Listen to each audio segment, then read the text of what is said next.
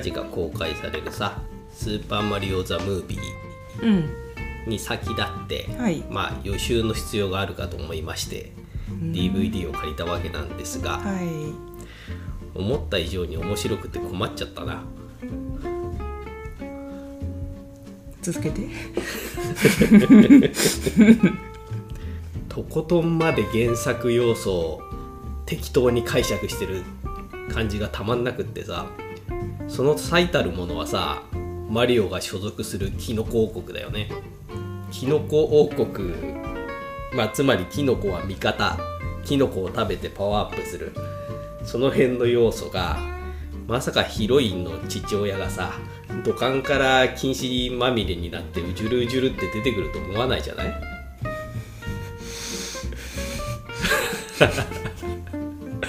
禁止まみれっつうかもう禁止の塊になったヒロインの父親。もうねそこだけでね優勝ですよ。君どこまで知ってた？全然知らなかった。一つも知らなかった。あのクッパがデニス・ホッパーっていう役者さんがやってて、あのビジュアルぐらいしか本当に知らなかったね。あとはグンバ。グンバの顔がうん何度か見たことある。うーん。本当にそれ以外は何も知らなかったけど、うん。いやーここまで面白くなっちゃってるとは思わなかったね。もうちょっとね凡庸なクソ映画だと思ってた。いそういう映画だってこと知ってたんだ。やクソ映画だろうなとは思ってた。うんそりゃもうティザーとかさイメージビジュアル見たらさうん。うんダメ映画なのは分かってるじゃんなんかセットした時のメニュー画面が出るじゃん DVD だから、を見た時点でうわって思ったんだけど。うん、ここまでいいボンクラ映画だとは思わなかったなっていうのが正直な感想で、生半可なボンクラ映画を想像してたら、うん。思った以上に狂ってたね。う解釈のん、適当さ。て適当なの？あれは。雑というかとりあえずキーワードを拾ってりゃいいだろうって感じで片っ端から入れてる感じはしたな。最後のテーマソングが「オールモストアンリアル」って出るじゃん。うん。まあなんか大体非現実的よっつってまあなんか、うん。なんちゃってな？みたいな感じのが出てきちゃったなって思って、逆にすごい才能なんじゃないかって、原作要素が入ってるところをさ上げていけば、次はヨッシーですかね。やたらとリアルでナイフで刺されたりするヨッシー。人を普通に食べようとするヨッシ単語の字面だけ当てはめていいけばーうん、うん、合ってるんだよ。そうね、ビジュアル的解釈というか。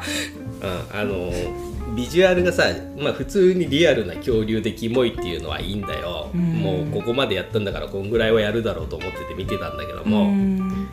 最後の方でさレナさんをさ普通に食べようとしてるところが 面白くってさヨッシーは何でもペロンって飲み込んじゃうキャラクターだから、うん。そこ拾ってんだけどさレナってクッパのあれ娘じゃなかったっけ？あーコクッパーでレナっていたっけ？クッパにあのスパイクとイギーはいたよイギねいたでしょ、で見た目も割とパンキッシュな感じのコクッパが何人かいて、うその人たちかなって。あの女性のコクッパもいたじゃないですか。いたねそういえばね、で娘でだけど父親にこうなんか特別な思いがあるみたいな、ん。そんな感じになってんのかなこの作品の中ではって思ってたんですけど、まあイギーとスパイクもいとこってことになってたしね。なんかねこあのー確か息子じゃん。うん。もともとは、うん、まあそこら辺はねもういきなり6500万年前ブロンクスって始まったところからさもう俺は最高になってしまったので。うん君ブロンクス好きだもんね。いやブロンクスが好きなわけじゃないけどスーパーマリオでいきなりブロンクスから始まるの勘弁してくれよってなるじゃん。うん。どこだよここはって まあブロンクスなんだけど。キノコ王国とかさ、なんたらアイランドとかじゃねえのかよっていうさ、それでいてキノコ王国要素があれでしょ？最高ですよね。そのキノコと化したお父様がさ物語の要所要所でさ、うん。禁止を伸ばしてマリオとルイージを助けてくれるわけですよ、うん。うん、時々このボム兵をさ、うん。禁止でジュルって落としてきてくれたりとか、うん。あと紹介するは父ですって言われてジュドルルジュルって出てきて お目にかかれて光栄ですっていうルイージとそれに対して粘液で答えるパパそれを普通にシラフで紹介してるデイジー、うん。完全に強靭それだよと。あ思う。弾いてるのはマリオだけだよね。あとさあれデイジーってあの日本語版で言うとこのピーチでいいの？いや。また別にいるんだっけ？デイジーって姫ってのがいるんだよ。この映画が1993年っぽいから、うん。あのゲームボーイ版のね「スーパーマリオランド」っていうゲームの、まあ、ピーチ姫ポジションヒロインがデイジーだったうのよ、ーうんんスーパーマリオランド。ワールドランド。ランド。ワールドも出てるはず。ヨッシーが出てたからスーパーファミコン後ででもあるよね。いうね。ああとカート。マリオカートも出てんじゃないかと思うんだよね。うーん。だから車でチェイスしたりするシーンがやたらと入ってきたの。じゃないかと思うの。はあの地下世界のさうん。車ってさみんなさこうパンタグラフが伸びててさ、うん。うん。天井から電気拾って走ってるじゃない、うん。昔のゴーカートってあんな感じだったんだよね遊園地の途中でゴーカートみたいなのが出てくるシーンが結構あったよね。あパトカーでね。そうパトカーでなんかマッドマックスとゴーストバスターズを混ぜたような。なんか異様にゴーストバスターズ味あったようねん、うん、でもあのデザイン嫌いじゃないよ。あのパあパトカー結構好きだったんだけど、うん。パトカーもそうだし、うん。なんとなくそのマリオとルイージがさ、うん。銃持ってたりとかさ、うん。映像の雰囲気がねゴーストバスターズを思い出すようなところが結構あった。あの車の後ろからニョキって出てるそのパンタグラフみたいな、うん。なんか外紙の挟まったコーンみたいなやつがうん。まああれっぽいよね、うん。ゴーストバスターズっぽいよね。あのビジュアルに関してこの説明をつけるんだとしたらうん。多分地下世界だから、うん。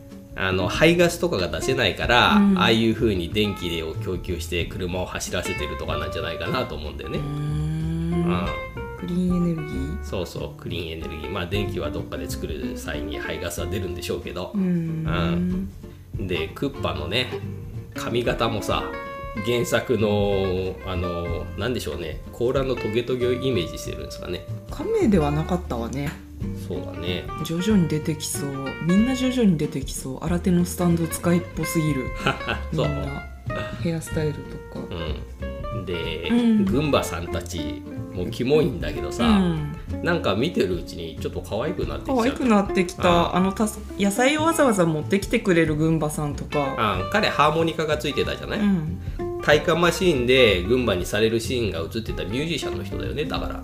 うん、最初のグンバさんだよね。の顔が、うん。なんかみんなグンバさんみんな顔違うのよ。そうね。まん丸でさこう、うん。ちょっと人とトカゲが混ざったような顔の群馬さんとするグンバさんね。う。ん。そう。まんまそのまんま恐竜の。細長いグンバさんとかみんな体に対して頭が妙にちっちゃい、あとコマンダーグンバさんはやちょっとごつめあいかつい顔していたりする。あの頭がちっちゃいのは脳みそが小さいっていうことなのかね。おそらくあうのん耐荷重で撃たれた時のシミュレーションの図ああ。そこに映ってたやつが、もう大脳皮質が心室がなくなってあなんかちっちゃくなってってる、ううん。ん、爬虫類の脳みそになってってたから。あの耐火マシーンもさ耐火度合いと進化度合いがさつまみのダイヤルで変えるようになっててさ。うん。大雑把やねってなったねそれにあれが出てきていきなりクッパをあれにくくりつけてさ、うん。作動させるの面白かった。ちゃんと耐火させればあそこで話終わってたのにね。何だったの？その後ちょっとバカにするためだったの？かね。なんか一瞬ねその、うん。顔が鱗がブワって見えたりとかしたよね、うん。でイギーとスパイクはさ、うん。逆にあのマシンでさ、うん。賢にされたんだけどさ、賢にされたのにさ、うん。いきなり車で転落してたりとかさ、うん。めちゃめちゃ進化してもバカはバカのまんまなんだよね。そうそう語彙力だけがアップしてあそれだけ。あそれだけだったね。変わってなかった。うん、でまあマリオ要素といえばさ、うん。ジャンプ力はさ謎のジェットブーツでさうん。説明されてて、かかとにキラー入れてたね。うん、でいきなり出てきたマツコ・デラックスみたいなキャラクターがさそのジェットブーツをさ用意してくれるわけじゃない、うん。あれは何なんだろうね。あれ最初出てきた時にトゲゾウの化身かと思ったのよ。ああその赤いドレスのね袖のところがトゲトゲだったもんね。だったからあこれはトゲゾウの人なのかなっってうん思ってたんだけど。あそこの流れもさ地下世界に行って、うん。右も左も分かんない状態おばあさんに道を聞いたらそのばあさんが武器を持ってるか確認してきて持ってないって言ったら金を出せイヤコのネックレスだって言って、うん。奪われるじゃん、うん。羅生門かよってなるじゃない？うん。そしたらいきなりマスコ・デラックスが出てきて、うん。ババアを張り飛ばして、うん。その石のネックレスを奪って、うん。無表情で飛んで去っていく。うん。あのシークエンスは何？ってなるよね。うん。でその後なぜかあの恐れずに二度殴られるとあ惚れられるそう。ってね。いうあとってもいい感じになるマリオ。急に出れるじゃん。あたらし込みテクニック。なのかなでなんか知んないけどその後めっちゃにこやかで親切な人になる。ね群馬に追われてる時にかくまってくれて、うん。逃げろってやってくれたもんね、そう。で朗らかに笑って送り出してくれる、ね。これを履いてお行きって言って。うん、素敵だったわ。うん。あとは耐荷重がスーパースコープだったし。スーパースコープって何？あのスーパーファミコンの光線銃だね。うーん。よかった？ボンクラ映画として。あウッキウキになってしまった。今度やる「スーパーマリオ・ザ・ムービー」もさ いろんな原作要素をさはい。取り込んでるのがさ、あうん。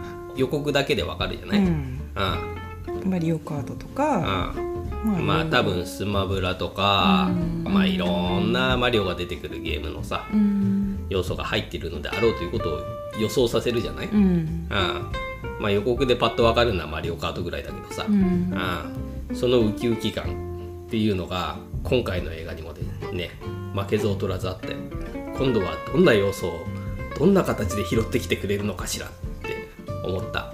もっとさあのスーパーマリオを題材にした実写化でもっとマシなんなかったの？ない。え？スーパーマリオを実写化しようなんてバカはあんまりいないバカって言ったね今。はい。で配管工配管工って言ってたのは、まあご存知の通り、うん。マリオブラザーズの話じゃないうん。でその設定を生かして工具をいろんなところでね、うん。あの活用するとかですね。まあそういうところは良かったんじゃない？あの階段登っていくシーンとかエレベーター登っていくところは若干あのレッキングクルーを思い出したんだけど、もう、うんそれもあるのかなって思った、ううんんあとは最後にさキノコを信じるんだって言ってキノコを取り出したらその融合された世界がさ、うん。元に戻る。まあ多分ルイージが、うん。あの石を外したってことなんだろうけども、うん。その瞬間にふわっとさうん。体が量子化するというかさ、うん。なるじゃない、うん。その時にうん。ぶわっと膨らむんだよね。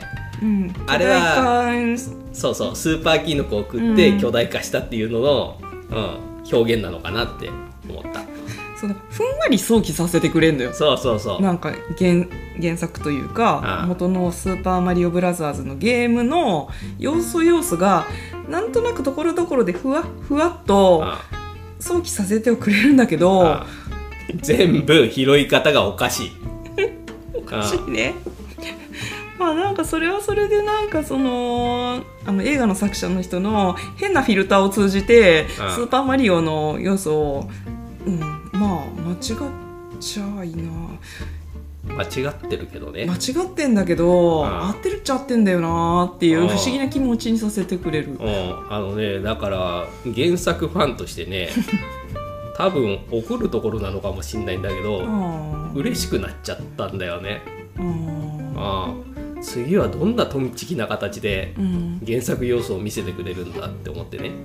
えちょっと待ってあの今度のやつって同じ人担当してるわけじゃないんだよね。ああ次はっていうのはこの映画の中でこの次に出てくるあ原ー作要素は多んうんうんうんうんまあねクッパの役者の人は、うん。自分のキャリアの中で最悪の仕事だってもう思い出したくもないみたいなことをね言ってたみたいだけどね。あそう。ああ泥は最高だっつって首まで泥に浸かってるところを見たらまあなんとなくそうだろうなとは思ったけどね。これの撮影中家で一人になった時に泣きながらトイレで壁殴ってたりしたのかな？知らないけどあの泥のシーンは本当になんだかわからない。あとはその地下世界でさ、うん。あのクッパがゴンドラに乗ってさ、うん。こうああれああのああいうゴンドラに乗ってるクッパっているよね。そうああいうゴンドラに乗って火を吐いてくるうんんだよね、俺ワールドはやってないけれども、うん。うん。最初はあれに乗ってうん。攻撃してくるので、う上からこうねバズーカでうん。炎の弾を撃ってくるっていうのは、うん。それのパロディだなって思いながら見た。で最後にこう武装したデイジーがうん。大変なの一緒に来てちょうだいっていうのも、まあコテコテの、うん、昔の映画の終わり方っぽくてよかったな。あそうなの？あバック・トゥ・ザ・フューチャーだよねって思った。あそこら辺はついていけなかったのよ。あ。なんかね。あ90年代の映画だって感じ。もう全体からねもう90年代感が、うん。うんむせるように匂ってきて俺は好きよ。音楽とかもねずーっと運動会みたいな曲が流れてるっていうかさうん。バックスバニー賞みたいな音楽が流れっぱなしだったじゃない、うんうんうん。でそのエンドロールの時の「ダッサイロック」とかもさ、うん。うん映画の雰囲気にはぴったり合ってていいんじゃない？やばいの見せられた感じするよね。そうね。うん。割と想定外の広いもんだった。うんうん、さっきも言ってたけど群馬がね最初見た時はなんだこの気持ち悪いのはって思ったんだけど、うだんだんあのキャラクター性が見えてくるに従って可愛く燃えてくるのが不思議だなって思ったね。んねみんなで並んで踊る。うん、なんかユーモラスでねあ全体的にこう正気に帰っても見てみれば気色悪いっちゃ気気色悪いんだけど、あうん。まあ、なんか最後は慣れてた。うん。おかしいね。人の慣れって怖いよね、全然見れる映画でびっくりしました。だから。当時劇場でお金払って見た人どう思ったんだろうな。ああそれはブチ切れてるだろうね。へえ。実際キノコを決めながら作ったみたいな映画だったよね以上にシュールというかピーキーだったね。うんだいぶね。うん、うん